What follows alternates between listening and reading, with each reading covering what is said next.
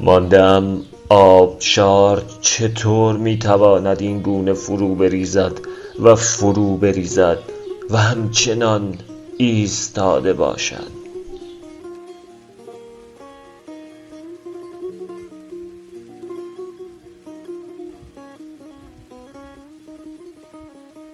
ماندم آبشار چطور می‌تواند این گونه فرو بریزد و فرو بریزد؟